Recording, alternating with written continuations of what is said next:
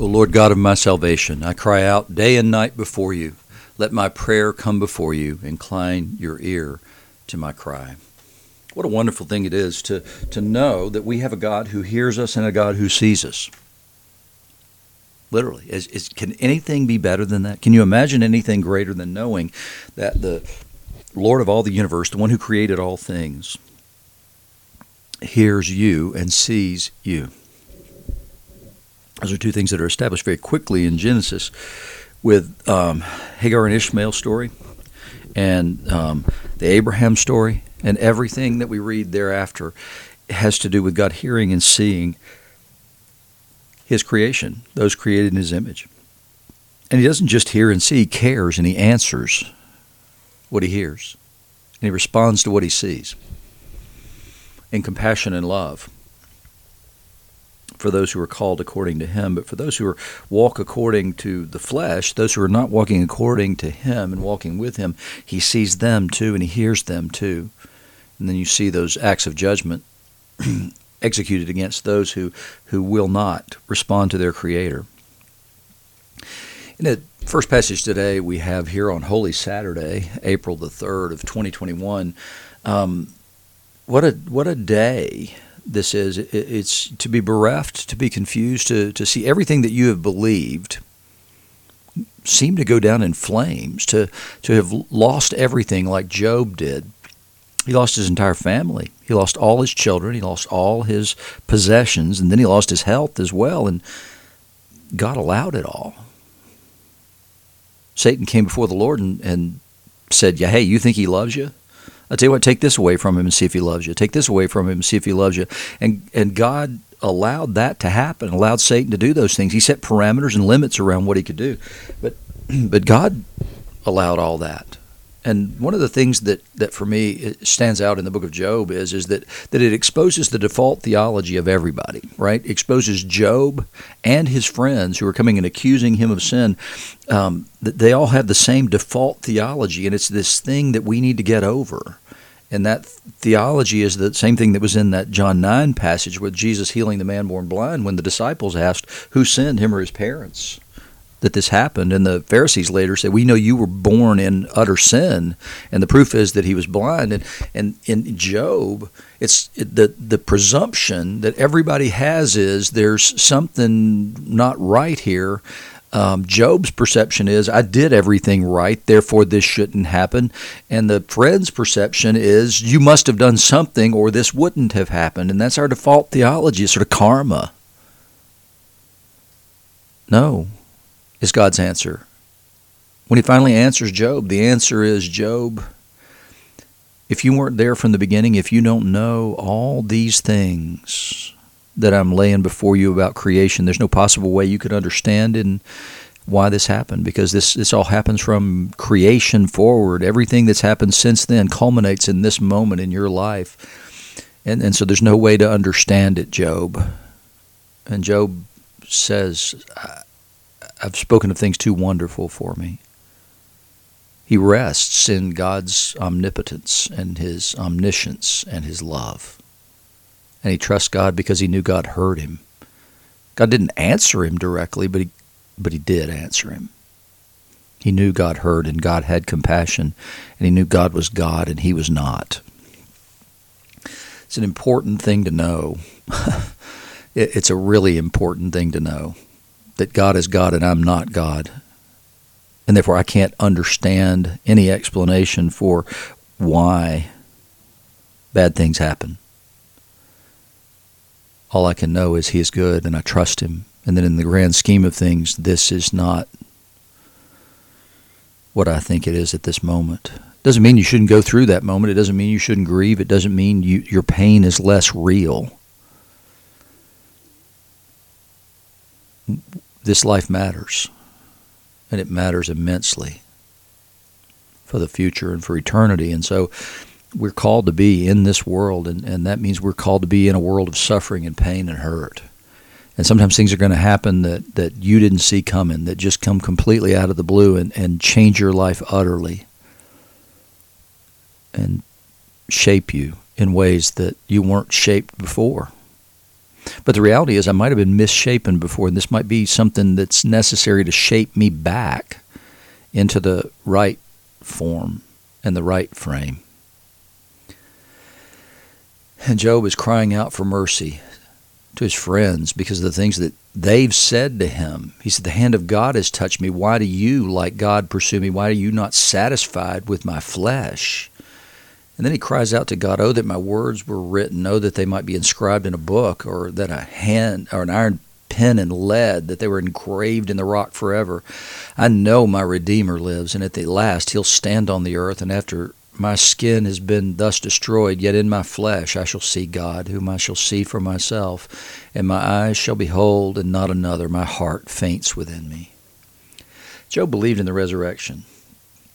Job believed that he would ultimately see him that he would see God and that there was a Redeemer, one who would plead his case after his flesh was gone. And so he did. There is that Redeemer. It's Keith Green's song. there is a Redeemer, Jesus, God's own Son. Precious Lamb of God, Messiah, Holy One. That's the one Job's looking for this one who was also prepared before the foundation of the world, as God reveals to Job, just creation. Were you there when I formed these things? And, and the, the comforting word here is Jesus was. He knows all things. He knows your pain. He knows every single bit of it. But where was Jesus this Holy Saturday? Can you imagine being one of the disciples? You would be as bereft as Job. Everything you believed crushed to pieces. Everything I believed was clearly just wrong. All my hope, all my dreams, everything gone. And the corollary to that is, and then what will become of us, his disciples? Where do we go and what do we do without him? We believed that he was the Messiah. We believed that he was the Holy One of God.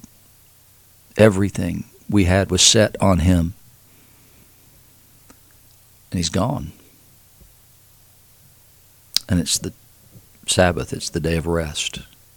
But I guarantee you there was no rest for them. There was no rest. There was only fear. There were only questions. There were only doubts. There were probably recriminations as well. Peter, you're the one who said, I don't know him three times. There's no telling what all was there, and there was there was this heavy sense of guilt that must have hung over that entire gathering. And who would atone for those sins? How would those sins now be dealt with?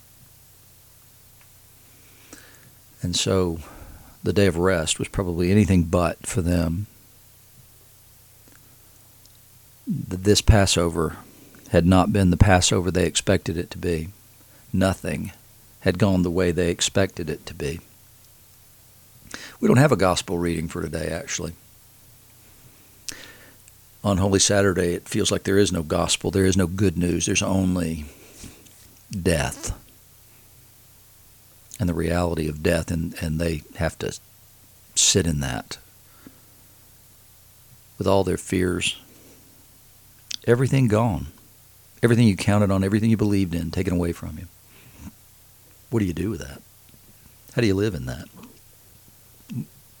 Does life have any meaning? Does it have any purpose? How was I deceived? I, I took too much for granted.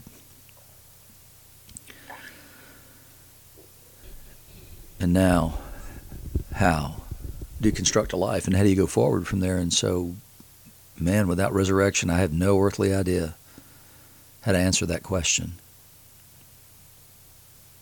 Job waits and waits and waits and he hears only condemnation spoken by those who call themselves friends because they they have this what I call the default theology of all human being, which is there's got to be a one to one correlation between bad things happening to you and sin in your life. And like I said, Job pleads his own innocence. He's, he believes the same thing they do. It's no different.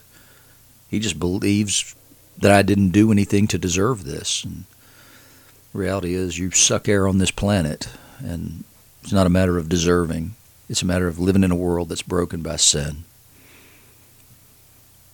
Now you can join in the mourning of the world, Job, rather than the belief in karmic theology.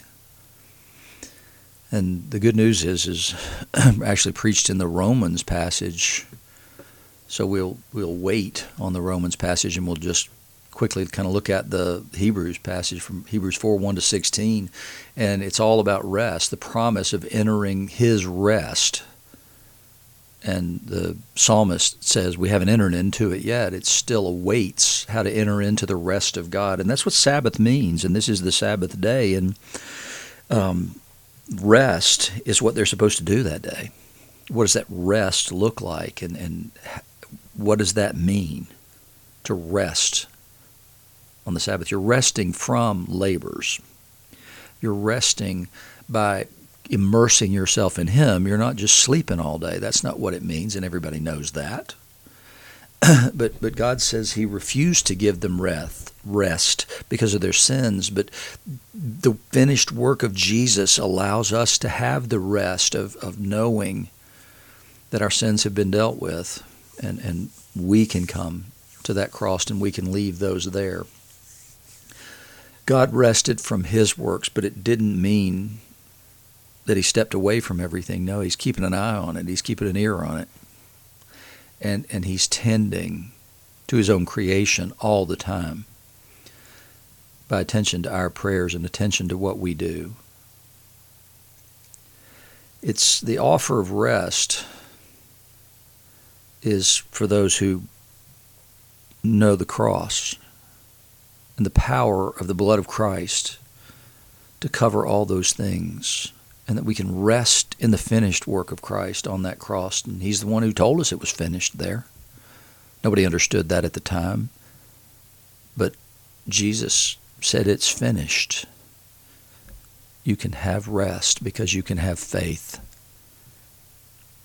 I was talking to a friend of mine this morning, and she made the comment that she believes in miracles, and and I thought back to Mark Twain, who was asked at one point, "Do you believe in infant baptism?" and his response was, "Believe in it.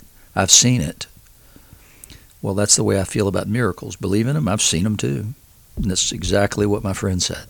I believe in these things because I've seen these things. And that's the that's the truth of the gospel. That's the truth of the rest that you're invited to to step into today. Is is that he was resurrected from the dead and, and many, many saw it in their eyes, just as Job said he would.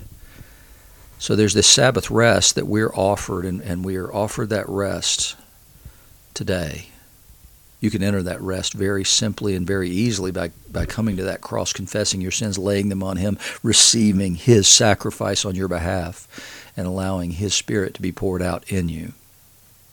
And that's the point of this. The Word of God is living and active, sharper than any two edged sword, piercing to the division of soul and spirit, joints and marrow, and discerning the thoughts and the intentions of the heart. No creature is hidden from his sight. All are naked and exposed to the eyes of him to whom we must give account. And so when we give account, we give account at the cross and we give account knowing that Jesus intercedes for us and says, please forgive them. Satan's the accuser. Jesus is the one who pleads our case and says, I'll take it. I'll take the punishment. I'll take the punishment. He's one of mine. Forgive him. And the Father forgives because the Son laid down his life finished the race, won the victory. He says, Don't worry about, the writer of Hebrews says, Don't worry about this whole thing. You're not coming to a priest who's judging you. You're, you're coming to a great high priest who's passed through the heavens, Jesus the Son of God, who held fast. Our let us hold fast our confession. We don't have a high priest unable to sympathize with our weakness. He's one who, in every respect, has been tempted as we are, yet without sin, and doesn't stand in judgment. He stands to intercede for us. So let's draw near the throne of grace with confidence that we may receive mercy and find grace and help in time of need. And that's exactly the message of the Romans 8 passage is that's there's no condemnation for those who are in Christ Jesus. There's conviction of sin, but there's not condemnation because there's the cross. and he says, Paul does to the Romans, that the spirit of the law of the spirit of life has set you free in Christ Jesus from the law of sin and death. For God's done what the law, weakened by the flesh, couldn't do By sending his own Son in the likeness of sinful flesh, and for sin, he condemned sin in the flesh, in order that the righteous requirement of the law might be fulfilled in us who walk not according to the flesh, but according to the Spirit. And he says, if you walk according to the Spirit, then that's the Spirit of life, and it's the Spirit of righteousness. And so you will have a different walk. You'll have a different life. You'll have a life like Peter had after the resurrection and after the outpouring of the Holy Spirit. You'll have strength. You'll have um, no fear. And when you're not in fear, you can rest. And so Paul calls us to this new life through the Spirit of Him who raised Jesus from the dead, which dwells in you. He who raised Christ Jesus from the dead will also give life to your mortal bodies through His Spirit who dwells in you. And so, so we can see Him in a way that Job, even that righteous man, couldn't, because He dwells within us. And the Holy Spirit's always groaning in intercession on your behalf, and He's always there ready to speak to you. And so we're invited to conversation with God constantly because He's not a God who judges us or, or watches us from a distance, as the song says. No, He's near to you, He is in you. Through the power of the Holy Spirit, He wants that intimate relationship with you in order that you can enter into His rest and remain there. That's the rest that's been offered to you. You are no longer to be bereft or without Him. He is always there. If you are present to Him, He is always present to you and for you. We need not go through another Holy Saturday like the disciples went through. We can always access Him. We know with certainty that what we believe is true and what we believe is life. And in that life, there's hope. And it's not just this life, it's life eternal. And that's all any human being could ever want, is to know that there is an answer. But ultimately, the answer to why is not the question. The why question can never be fully and completely answered or understood. We'll never know why in this life. What we do know is that there is life eternal. This ain't all there is. Praise be to God.